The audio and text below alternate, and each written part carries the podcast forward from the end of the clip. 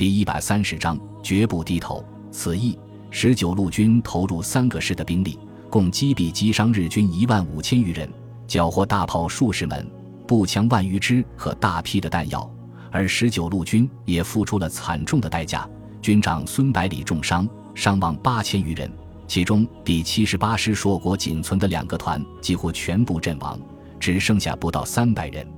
接到战报之后，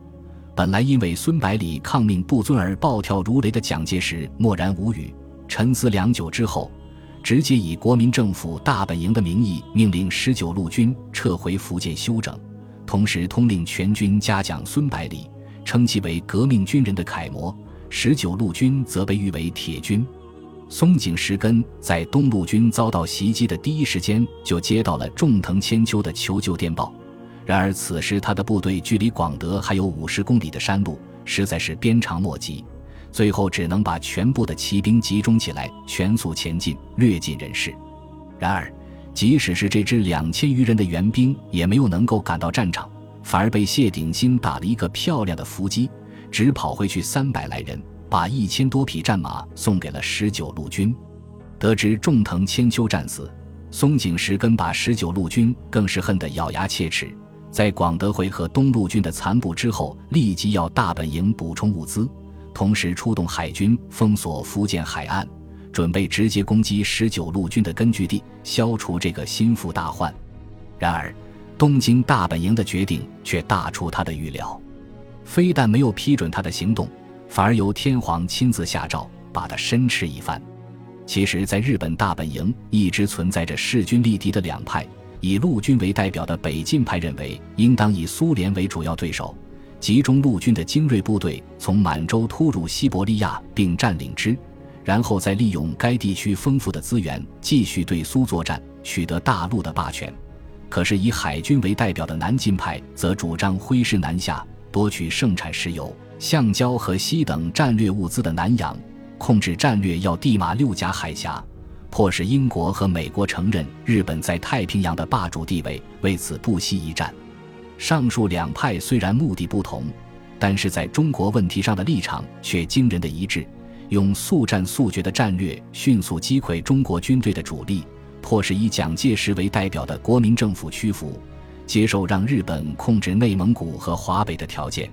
同时可以进一步地操纵中国的市场和资源，把中国变成其争霸世界的根据地和跳板。在大本营看来，既然已经占领了中国的首都，就意味着取得了最后的胜利，只要等着中国方面主动求和就可以了。而松井石根的行动使南京的兵力变得非常薄弱，随时有被中国军队夺回的可能。如果南京重新回到中国人的手中，必将引起连锁反应，严重影响日本的整体战略，所以必须确保南京不失。另外，尽管十九路军表现出惊人的战斗力，但是毕竟只是一支地方军队，即使将其全部歼灭，也无法动摇蒋介石统治的基础，无法迫使其投降，因为中国国民政府是依赖强大的中央军存在的。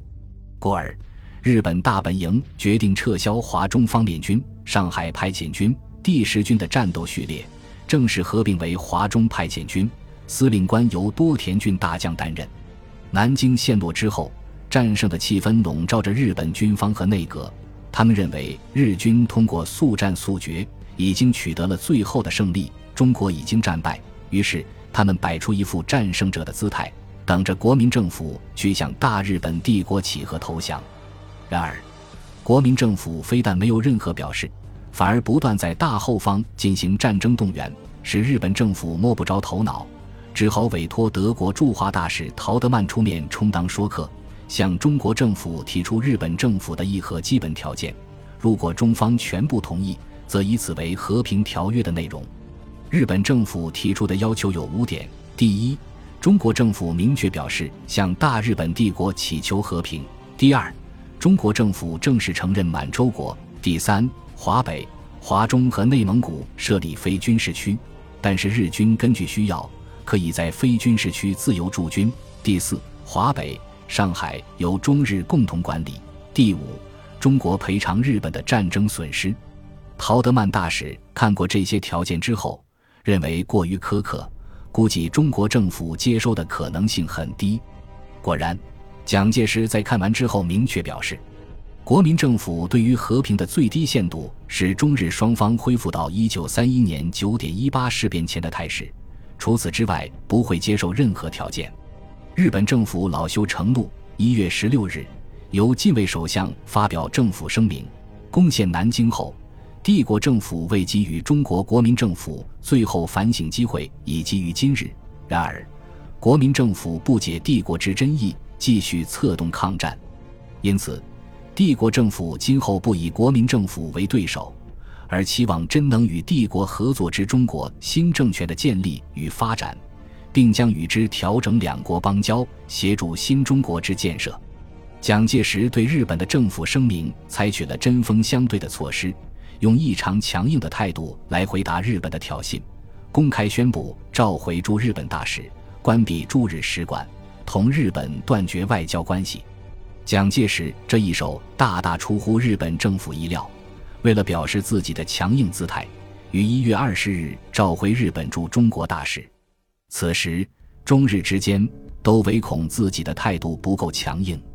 然而在中日之间却有一个奇怪的现象，虽然断绝外交关系，处于实际的战争状态，大仗小仗仗接连不断的打，可是谁都不肯率先向对方宣战。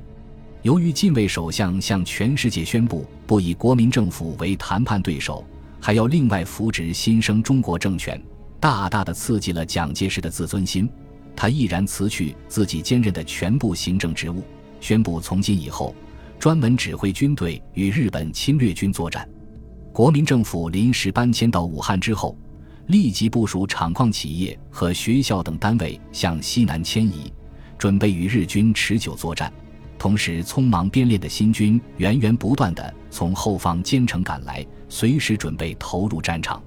此时日本的军力实际上已经外强中干，自七七事变以来累计伤亡人数已经超过十五万，其中更是有两个精锐师团被成建制的歼灭。他们宣布不以国民政府为对手，又接连发出战争恐吓，同时又从外交上孤立中国，其目的只有一个，迫使蒋介石承认战败。然而蒋介石软硬不吃的强硬态度使日本无法达到结束战争的目的，只好继续扩充军队，准备彻底击溃中国军队。日军大本营认真分析了日中两国的兵力和国力对比之后，认为要巩固已占领地区，必须增加新的兵力，整顿和整肃军纪。一月三十日，日本参谋本部决定，为了对付中国军队，陆军必须要建设六十个正规师团和三十个临时师团，两百五十个飞行中队，这样才能够取得压倒性的优势。日本政府紧接着发出征召令，要求预备役人员立即到部队报到，同时提高军工生产在国民经济中所占比重，以此来满足对华作战的需要。整个日本犹如一架上满了发条的战争机器，开始疯狂地运转。